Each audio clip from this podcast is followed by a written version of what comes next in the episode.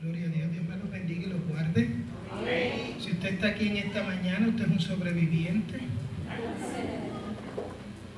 Amén. ¿No se había dado cuenta? Era categoría 5. Pudo haber sido peor. Si usted está aquí hoy, usted es un sobreviviente. Usted tiene muchas razones para darle gracias al Señor. Usted tiene muchas razones para darle gracias al Señor. Ahora, no de su oración incompleta, es solo darle gracias al Señor. Porque este fenómeno no salió simplemente para venir a Puerto Rico. Tuvo una trayectoria y sigue en una trayectoria. Así que tenemos muchas razones para interceder. Tenemos muchas razones para orar con más fuerza por aquellos hermanos, amigos, amigas, familiares que están ahora preparándose para recibir el impacto de ese huracán. Y quizás diferente a lo que lo hemos recibido. También orar por aquellos que lo recibieron en toda su fuerza, en todo su impacto, que necesitan toda nuestra oración. Nosotros tenemos que clamar por esa gente, pedir por esa gente. Así que yo quiero que en este momento, antes de empezar el mensaje, comencemos a orar. Padre Dios del cielo, estamos delante de tu presencia y te agradecemos, Señor, que tú, oh Dios, nos has guardado, nos has cuidado con un propósito. Un propósito de ahora que estamos de pie, darle la mano a aquellos que cayeron, Señor. Padre Santo, llénanos de tu gracia, de tu poder, de tu unción para servir. Pon en nuestro corazón ese anhelo profundo, Dios, de poder ayudar al que está cerca de nosotros, a nuestro prójimo, para Padre Santo poder recibir la bendición y poder decir que somos un pueblo bendecido. Fortalece, Señor, tu iglesia en esta hora. Fortalece estas islas, Señor, estos lugares donde el impacto de este huracán ha sido desastroso, Señor. Pon tu paz, pon tu compasión, tu misericordia allí, Señor. Y oh Padre Santo, ayúdanos a poder ayudar, Señor. Bendice y protege toda nuestra gente que va, Señor, a ser impactada, Padre Santo, en estos instantes por ese huracán. Glorifícate, Señor, guárdalos, Dios. Cuídalos, Padre Santo. En el nombre de Jesús, Señor, te lo pedimos, Padre. Habla a nuestra iglesia en esta hora, habla a nuestros corazones, Padre, en el nombre de Jesús. Amén y amén. Y usted sabe una cosa, que usted cada vez que viene a un culto, cada vez que viene un domingo, cada vez que usted persevera en la fe, usted es un sobreviviente. Porque la fe que tú y yo tenemos está en constante ataque por el maligno. Estamos enfrentando diferentes situaciones, circunstancias, momentos duros, difíciles y cada vez trata de lacerar esa fe, esa esperanza que tú y yo tenemos. Así que si estamos de pie aquí hoy, más allá de que viniera un sistema de huracán a nuestras vidas, todos los domingos cuando usted viene y se propone buscar de Dios, usted está siendo un sobreviviente en su fe y en su esperanza en Cristo Jesús. Amén. Bendito al Señor. Dice la palabra del Señor en Corintios, primera de Corintios, capítulo 9, versículos 16. Pues si anuncio el Evangelio, no tengo por qué gloriarme, porque me es impuesta necesidad y hay de mí si no anunciare el Evangelio. Lo voy a leer de nuevo. Pues si anuncio el Evangelio, no tengo por qué gloriarme, porque me es impuesta necesidad y hay de mí si no anunciare el Evangelio. El domingo pasado empezamos a hablar de cristiano contagioso y básicamente hablamos de que la iglesia eh, para el Señor es un tesoro maravilloso. Amén. Dios tiene grandes expectativas de ti, de mí como iglesia. Dios espera mucho de nosotros. Por eso nos ha confiado este tesoro del Evangelio, este tesoro de la fe, aunque nosotros seamos vasos de barro. Ahí nos dijeron amén. Y quizás por eso es que tenemos que aprender esto. Para poder ser cristianos contagiosos tenemos que entender el lugar que tenemos para Dios pero sin arrogancia, sin soberbia, sin, sin, gloriarse, sino con humildad, porque es un privilegio, es una gracia, es una compasión. Por eso Pablo decía, esto que, me, que de predicar el Evangelio, yo no me puedo gloriar con esto, yo no me puedo servir con esto. Si me sirviera en algo, sería en entregarme, en darme para proclamar el Evangelio de Cristo. Por eso decía, me es impuesta la necesidad. Esto más allá de un deber, más allá de una moverse uno por, por mera pena. Es una necesidad en el corazón porque esto viene de Dios. Dios espera mucho de ti, de mí como cristiano cristiano. Amén. Dios espera que compartamos el Evangelio con autoridad, con humildad, pero con autoridad de servicio. Amén. Amén.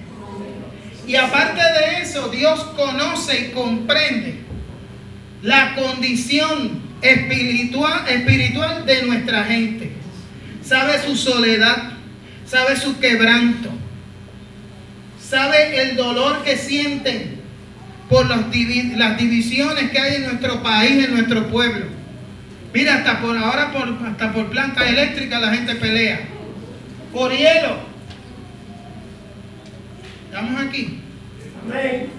Y el Señor conoce nuestra gente y la desesperación. Y Él vino para que poner libertad a los cautivos, dar buena nueva a los afligidos, dar un mensaje diferente. En eso mostró que estaba ungido.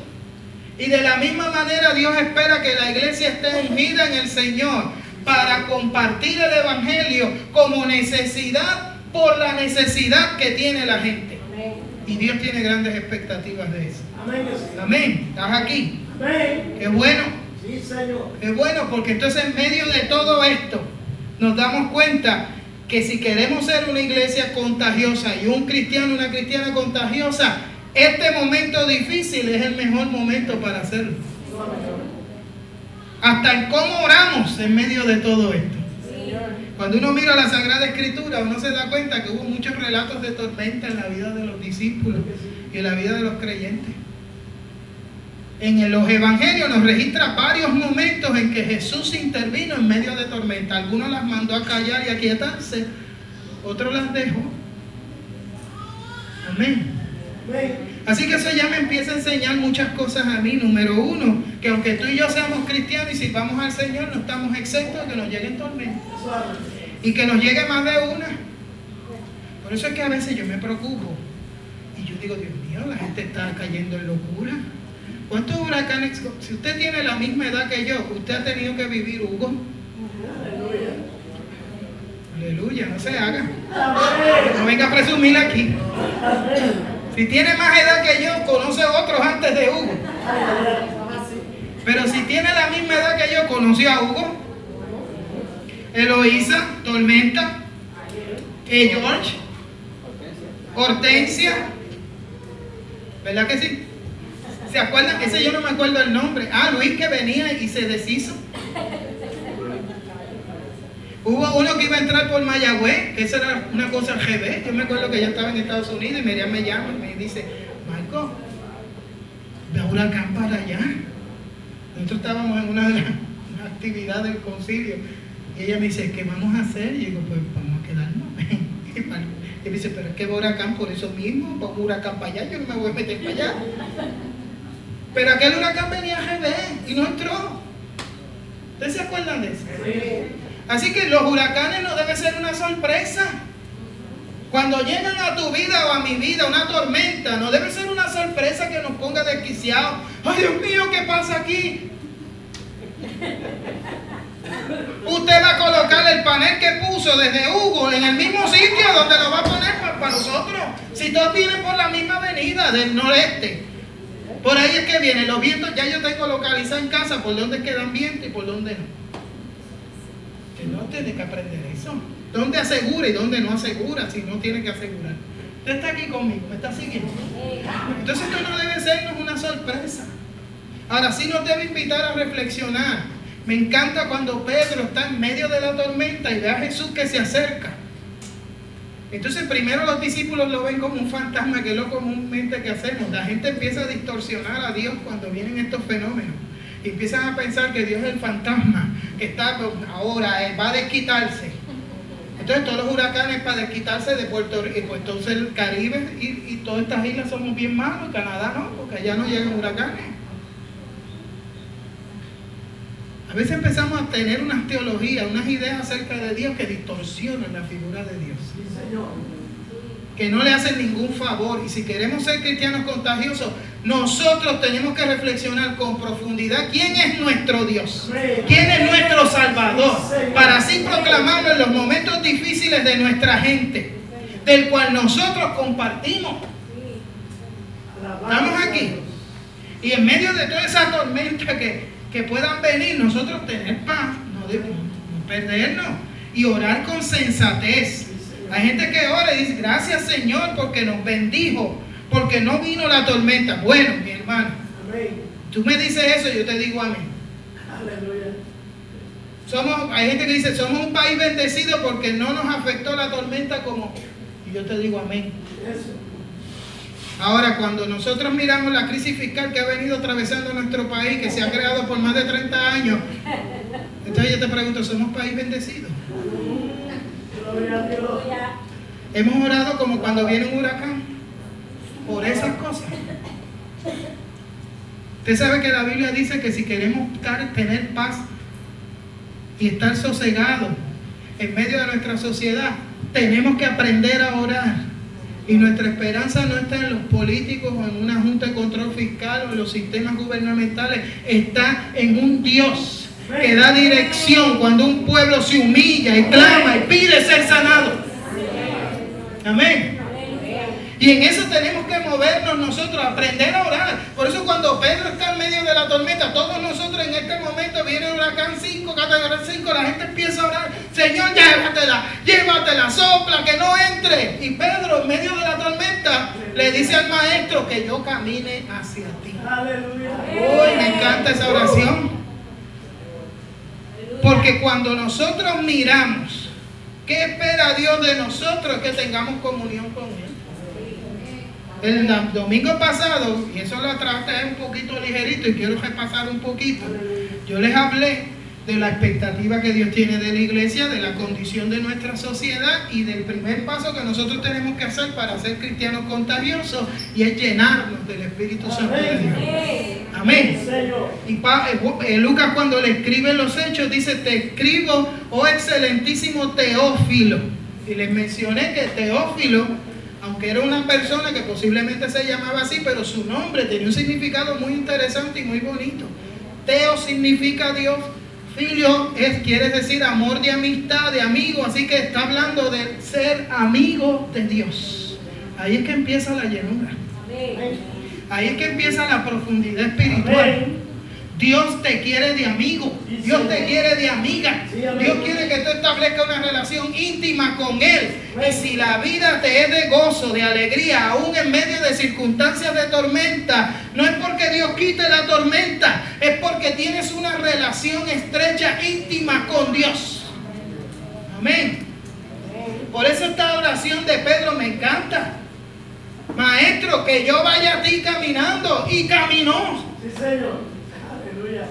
Él no le dijo, quita la tormenta, Señor, apaga el, aplaca el, viento, que las olas se tranquilicen. No, no. Que en medio de la tormenta yo empiece a caminar hacia ti, Señor. Que en medio de mis circunstancias difíciles yo pueda caminar hacia ti. Porque lo que me sostiene es mi relación contigo. Amén. No ores simplemente para que Dios se lleve las cosas. Si estás orando para que Dios se lleve los problemas, tu relación con Dios está fundamentada en, en manejo de circunstancias. Esto es como jugar cara cruz. Hoy, hoy, traje peseta. y como tirarla a ver qué sale. Caro cruz. Si todo me va bien, Dios está. Si se me complica, Dios no está. No estamos entendiendo la relación con ¿No la estamos entendiendo? Mi relación con Dios y mi termómetro de esa relación no son las circunstancias que me rodean. Es mi cercanía hacia el Señor. Que yo pueda caminar hacia Él, no importa la situación que venga. Si fuera por las circunstancias, entonces nuestra vida espiritual sería la de altas y bajas. ¿Verdad que sí? Porque las circunstancias no son Disney todo el tiempo. Aún en Disney se paga caro. Hasta el parking. Hasta los mulos de pavo esos grandes que te venden. Está aquí. No hay un Disney eterno. Solo hay un cielo y ese cielo cuando estemos allí, allí llanto no habrá, no habrá tristeza, no habrá dolor, allí toda lágrima será enjugada, allí estaremos delante de la presencia del Señor en comunión perfecta. Allí hay plenitud de gozo, delicias a su diestra para siempre. Gracias, Señor. De hecho, usted sabe que el infierno es infierno no porque tiene azufre y fuego y el diablo está sentado en un trono con un tridente. El infierno es infierno porque allí no se tiene comunión con Dios. Y el cielo es cielo porque allí se tiene plena comunión. Pablo decía, allí lo veremos cara a cara. Allí lo conoceremos como Él nos conoce a nosotros. Uh, eso es lo que da el cielo. Cielo. ¿Estás aquí? Así que mi relación con el Señor no lo determina si viene huracán o no huracán, si pasa categoría 5, 3 o baja tormenta. Mi relación con Dios la determina mi encuentro diario de búsqueda con Dios, de aprender más de Él, de querer pasar más tiempo con Él, de conocerle más a Él. Ahí es que me lleno. Por eso eh, Lucas le decía, excelentísimo Teófilo, amigo de Dios. Abraham fue amigo de Dios. Enoch fue amigo de Dios y vivieron unas experiencias de vida extraordinarias, siendo personas como tú y como yo, sujetos a cuantos problemas hay. Amén. Pero esa cercanía, ese intimar, esa amistad consolidada es lo que nos sostiene. Porque entonces nos define propósito. El mismo apóstol Pablo tuvo un momento de naufragio y en medio de la tormenta que el barco se está sacudiendo, que empiezan a tirar las cosas, Dios le habla. Y Dios le dice, pues, hay propósito. Van a tener pérdida material, pero toda vida se va a salvar. amén. Porque hay tormentas que se pierden un montón de cosas. Y la vida a veces se preserva en propósito de Dios. Amén. Así que si nosotros hemos estado orando para que Dios nos guarde en todo esto, no es para que meramente nos guarde y decir Dios es bueno y somos bendecidos porque la tormenta no entró. ¿Y qué de los lugares donde entró? Estamos achicando a Dios. Estamos teniendo una visión distorsionada del Señor.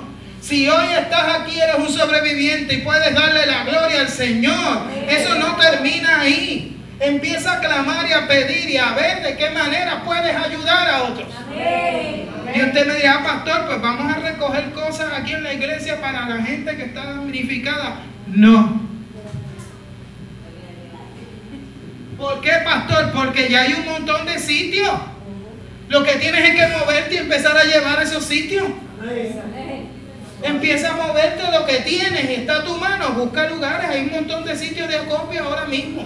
Uno más no se necesita, lo que se necesita es que lo que tengamos lo llevemos ya. Amén. Que tomemos acción. Estamos ahí. Organizarlo, llévalo, recoge lo que tenga en tu casa y cosas buenas, no lleve todo lo que no sirve. Si no le sirve a usted en su casa, no le sirve a nadie. Mejor vaya y compre algo si no tiene. Es que no tengo camisa, todas me quedan, pues vaya y compre una. Porque uno de los daños del huracán es las libras que la gente ganó. ¿Ah? Entonces esa ropa que se le quedó, esa la lleve.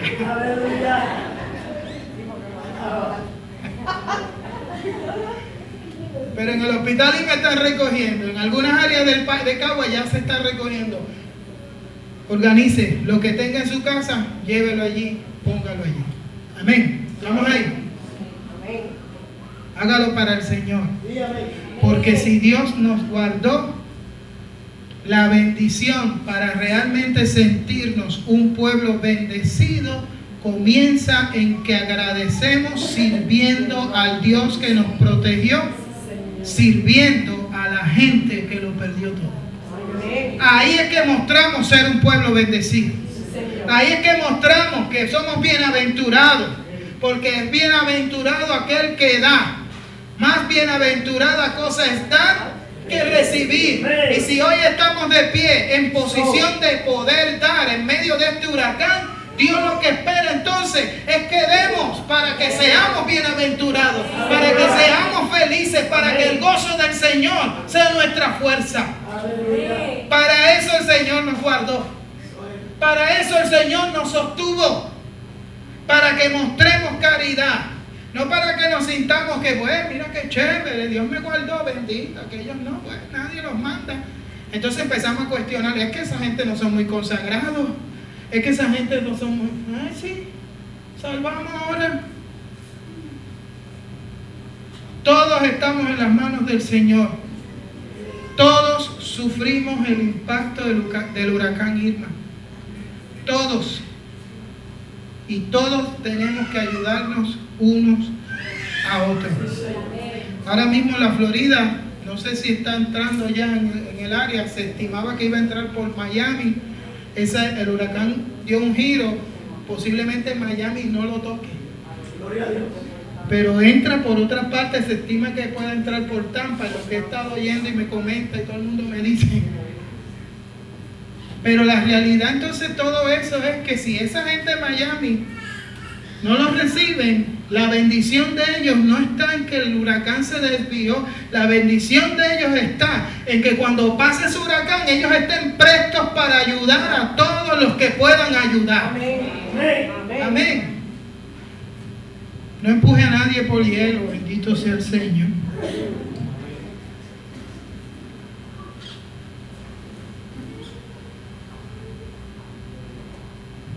No fuerce a nadie a buscar hielo. Mire, cuando vino Hugo, mis hijos eran chiquitos. Nosotros vivíamos un tercer piso, segundo piso, era en el apartamento. Yo me acuerdo que yo puse eh, porque decían, no, a las ventanas tú le pones bolsas plásticas para que el impacto de aquello sopló y sopló, que, el agua se filtraba. Así que el piso se llenó de agua, entonces Miriam y yo nos entreteníamos, mira, por aquí está entrando, muévete esto, y lo movíamos y lo poníamos. Esa, fue la vida nuestra en el huracán.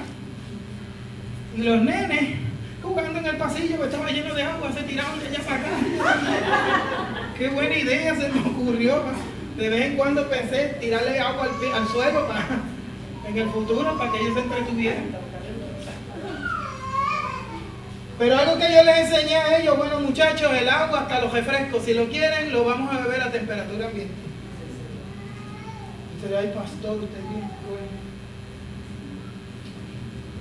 cruel. es pararse debajo de una fila larguísima, comprarle un hielo que cuando le lo dan ya está derretido que llega al cajo. Eso es crueldad. Mejor me bebo la Coca-Cola en temperatura ambiente. Buena que está. Bebe agua. Mira, la hermana me trajo agüita fría, Dios la usa. Pero si no, yo me la bebo igual. Usted me está siguiendo. Esos no son grandes problemas, díganme. Esos no son grandes crisis. Siempre recuerdo, cuando yo oigo esto, siempre recuerdo esa anécdota de este evangelista que está en la iglesia contando lo que vivió. En un momento dado está en un barco que ya está para salir y uno de los de las personas cae al agua y no sabe nadar y empieza a gritar, ayúdenme, ayúdenme. Y hay un barco pesquero cerca. Así que le empieza a gritar al barco pesquero, por favor, ayúdenlo, tienen las redes para que lo saquen. Y de la gente del barco le dice, ¿cuánto nos paga?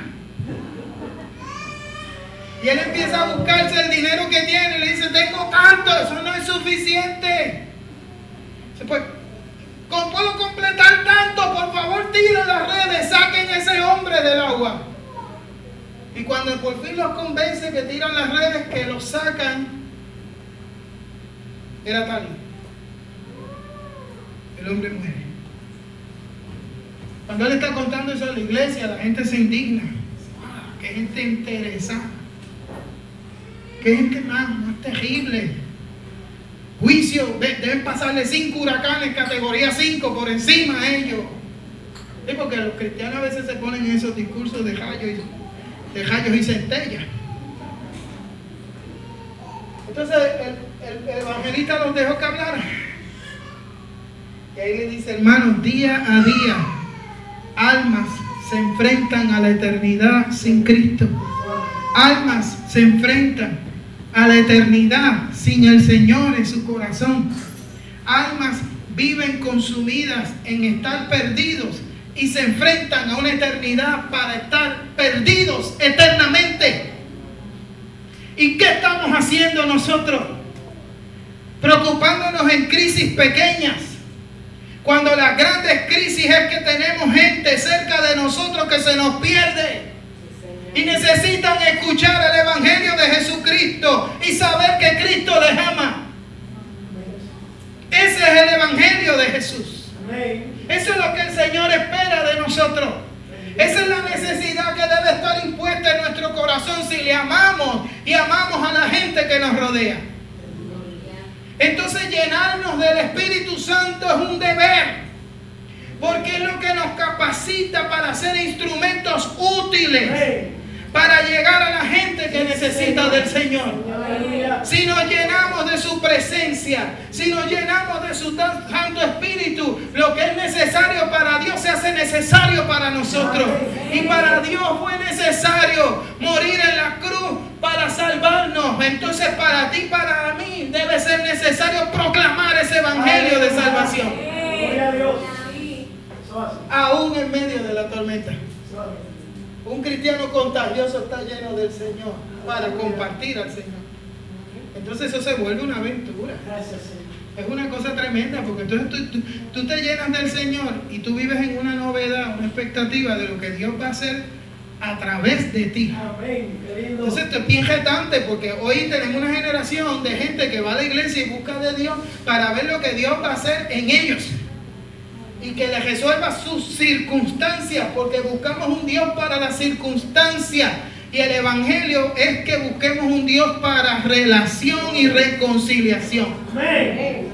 Entonces cuando tú buscas al Señor en esa medida de convicción, de relación, de reconciliación, entonces cambias tu manera de ver las cosas. Ya el Evangelio no se trata de tú estar en problemas. Y vas a ver, como hacía la gente en otras religiones, ver este trabajito, a ver si me funciona y me saca de esto. Y me libra del mal. No, no, el Evangelio es poder de Dios para ser salvos y llevar a otros a la salvación. Amén. En esa llenura en ese poder es que tenemos que movernos y dirigirnos. Y cuando tú haces eso y entiendes eso, tu vida se vuelve una aventura.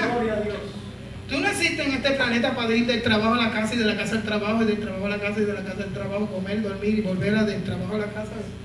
Tú no vives para eso nada más. Tú vives para ser instrumento de Dios lleno del Espíritu Santo y compartirle a otros. Y yo te reto en esta mañana, yo te reto a que lo hagas. Piensa en gente que no conoce al Señor. Empieza a orar por ellos. Empieza a pedir por sus almas. Empieza a pedirle al Señor que te dé la oportunidad. Y entonces vive en la expectativa de ver esa aventura. Dios te va a poner en el lugar preciso, con la palabra precisa, para llegarle a la gente que necesita del Señor.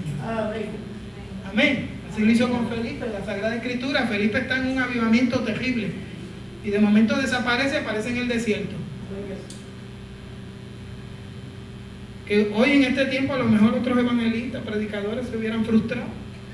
Pues dicen, mira, tan bueno que está esto, Señor, tú me mandas al desierto, aquí no hay nadie, más que arena, arena, arena. Dicen que la arena del desierto no sirve ni para ni para cernirla, ni, ni para empañetar. Así que está en medio de la arena y pues Él tiene una función, Él tiene una necesidad en su corazón, predicar a Cristo Así que Felipe dijo, si Dios me trajo aquí, me apareció aquí en medio del desierto, yo voy a hacer algo básico. Sí, Señor. Alaba.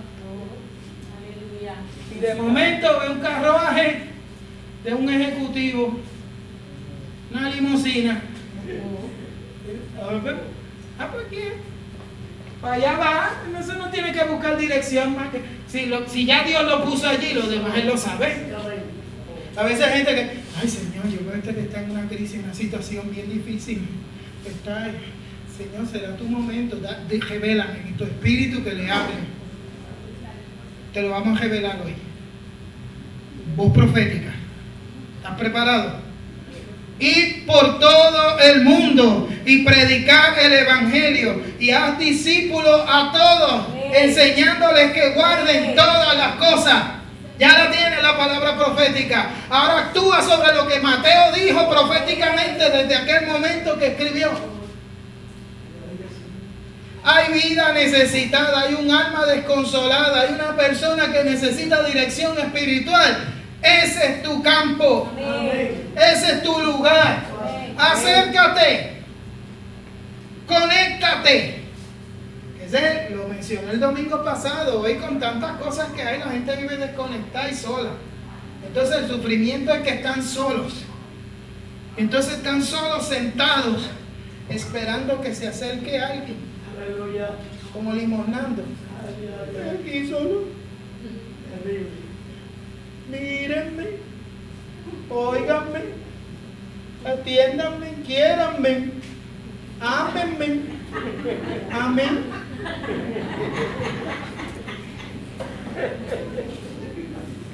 ¿Usted está aquí? Yo debí de venir hoy en sudadera. Gloria a Dios. Precioso. Por eso a mí me encantan los niños, porque los niños se conectan. Tú ves al nene y ven otro nene y se queda van allá. Este, yo tengo carrito. Los presto. No. Está sudando, ¿Usted me sigue? Los nenes no tienen esos asuntos, los adultos somos. Si ponemos rostro de people, queremos estanciarnos porque hemos sido tan heridos, tan lastimados en la vida, que no queremos ser más lastimados. Así que estás actuando desde lo que no quieres. Pero Dios quiere que tú actúes desde lo que Él quiere. Y comiences a acercarte a la gente y a conectarte. ¿Eres cristiano? ¿Eres cristiana? Sé simpático. Sé conversador. Sonríe. Le queremos decir a la gente, sonríe, Cristo te ama. en un, tiempo que esa, esa frase se utilizó mucho para evangelismo personal. Pero hoy en día los cristianos que tanto dijeron, sonríe, Cristo te ama, no sonríen. Sonríe, conéctese, salude, busque conversación, busque amistad. Tiene un pastor que me decía, yo me busco ganarme la gente como amigo. Si, si me lo gano para Cristo, amén. Si no, mismo me lo gané de amigo. Pero empezamos de amigo. Gánese la gente de amigo. Usted como cristiano cristiana tiene que ser un experto en ganar amigos. ¿Cuánta gente nueva usted ha conocido en los últimos, en, lo que va del año? Ni siquiera en Facebook, ¿ah? Es más fácil, mandas el request. A ver si me contesta. A mí me felicitó Facebook, me puso, me todas sus amistades en este año. Lo está, pues ellos viven de eso. Estoy que están bien contentos porque yo metí gente. Pero así mismo en la vida, tenemos que conectarnos con la gente, hablar con la gente. Y hay gente, y hay gente. Hay gente que hacen todo lo necesario para que uno no se conecte. Uno tiene que orar.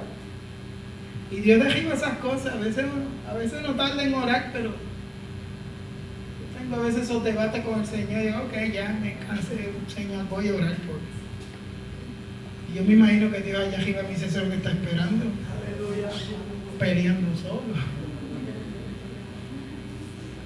Yo no empiezo a orar y a pedir por esa gente y a conectarse. Y Dios te crea el momento, la situación, la oportunidad, como se la creó a Felipe. Lo manda al desierto, se encuentra con este hombre, está leyendo la Biblia, acabando de salir de un culto y todavía se siente lejos de Dios. Y él le dice, ¿entiendes lo que lee? Mira. Aleluya. Y él dice, ¿cómo voy a entender si nadie me explica? Y ahí Felipe dijo, esto es. Esto es todo lo que yo necesito. Yo te explico. Dice que cogió desde el Antiguo Testamento, la porción bíblica la tomó de base y todo el Antiguo Testamento y le habló de Jesucristo. Terminó convirtiéndose y bautizándose allí mismo. Y mandó un evangelista para su tierra. Ese Felipe tuvo un combo agrandado ahí. Usted está aquí. Usted me sigue. Hoy más que nunca necesitamos esa conexión. Hoy más que nunca necesitamos ese relacionarnos.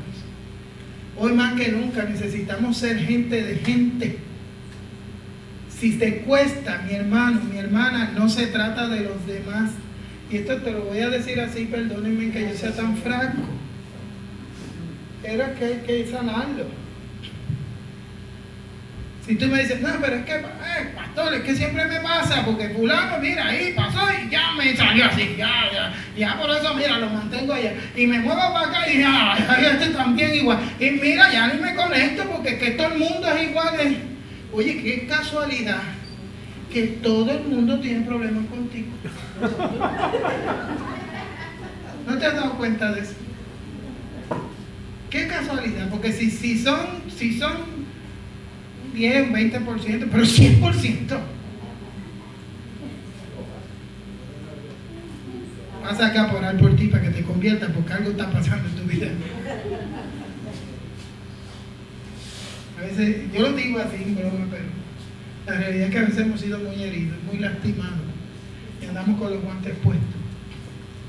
Entonces empezamos a hacer esas generalizaciones que yo, hay hermanos que vienen donde mí y me dicen, pastor, todo el mundo está. Cuando me dicen todo el mundo, digo los chinos, los de Corea del Norte y del Sur.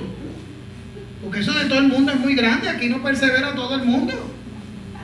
Aquí tenemos dos o tres representaciones de las comunidades adyacentes. Pero todo el mundo. Hiciste una encuesta mundial. Esas ideas como que se salen de la no son racionales. Entonces, ¿qué Dios quiere? Que te acerque, que estés presente, que te dejes usar. Esto es lo hermoso de eso. Porque cuando tú haces eso, tú descubres quién realmente tú eres y te sana. Porque te das cuenta cuánto te ama Dios, cuánto te usa el Señor, y tú te das cuenta de todas las changuerías que tú tienes. Y dices, ¿por qué yo soy así? Si cuando muevo lo que Dios quiere, todas las cosas fluyen mejor. ¿Está aquí? Cuando yo empecé el ministerio, Miriam siempre me decía, yo, era seco, desabrido y soso, ¿sabes?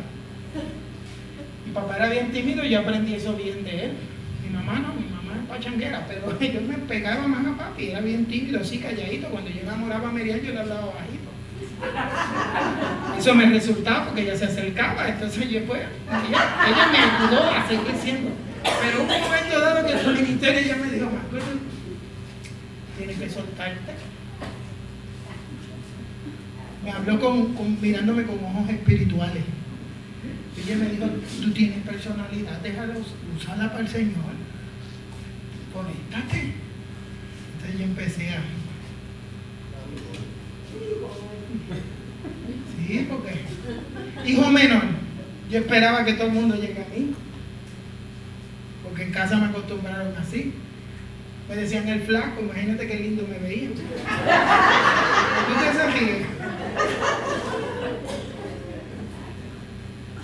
Y en medio de todo eso, empiezo yo a aprender a ser cariñoso, afectivo. Hoy en día le dicen a, gente que dice a esta iglesia los melcochosos. Porque abrazamos y besamos y todo el mundo se abraza y se besa y se saluda con genuinidad con autenticidad, con amor, con, afecto terapéutico, sanador. Amén. Donde se respeta uno al otro, donde se respeta a la mujer. Que aquí viene mujer soltera y no se siente usada, amenazada ni coaccionada. ¿Por qué? Porque aquí recibe un afecto sano en el amor de Dios. Amén. Aquí no le vamos a imponer cosas a la mujer, no, porque ustedes pueden ser pues, pues, cosas de piedra de tropiezo. No, no, aquí le vamos a decir al hombre, no. Métase con Dios y aprenda a respetar a la mujer, punto. Amén. Entonces aprendimos a conectar y a llegar a la gente. Y eso Dios lo quiere de cada uno de nosotros. Si usted me dice, ah, pero es que yo soy tímido, pues yo también lo era, y miren dónde estoy. Eso se puede superar. Eso se puede mejorar. Amén. Dios espera mucho de nosotros. Hay grande necesidad afuera. Y está en nuestras manos que el Evangelio, la proclamación de ese Evangelio se vuelva una necesidad. Y que cada uno de nosotros haga lo que esté a nuestra mano hacer. Estamos en construcción, cometemos muchos errores, yo los cometo. Y tengo que aprender en el camino. Y eso es lo mejor de uno exponerse a querer hacer el propósito de Dios. Porque cuando te metes en esa dimensión, Dios se encarga de pulirte, de arreglarte, de sanarte. En otras palabras, ves más la mano de Dios sobre tu vida cuando te mueves a ser instrumento de Dios sobre la vida de otros. Mientras te atrincheras en ti mismo, en ti misma, pierdes ver la aventura de lo que es servir al Señor. Pero cuando te das y tratas, vas a tener cosas para contar. Yo lo reto en esta semana, hágalo. Hágalo. Propóngase en esta semana orar por gente que usted sabe que necesita el Señor. Empiece por eso, identifíquelo. Empiece a orar genuinamente por eso. Igual que siga orando por los que están sufriendo, sufrieron el huracán y los que van a sufrirlo. Siga orando por esa gente y ore por ellos como si usted hubiera sufrido terriblemente. Más allá de este calor que estamos experimentando aquí. Ahora, ore también por esa gente que no conoce al Señor. Que en este momento quizás están mirando y preguntándose acerca de Dios. Ore por ellos y órele a Dios para que el Señor te dé la oportunidad a ti de hablarles, de conectarte, de ganarte los de amigos. Yo creo en el evangelismo por amistad. Si la iglesia empieza a ser amigos, comienza a tener potencial de ganar gente para Cristo. Porque cuando la gente que es inconversa y no conoce al Señor se pasa con gente que es creyente, comienza a ser influenciada del cristianismo. Por eso es que Pedro dejó de hablar malo. Y lo encuentra cuando está, ¿se acuerdan? Cuando están ya gestando a Jesús, le dice, mira, este es uno de ellos. Y él, no, mira, yo no. Y si habla como ellos. ¿Eh? Y ahí empezó a hablar malo.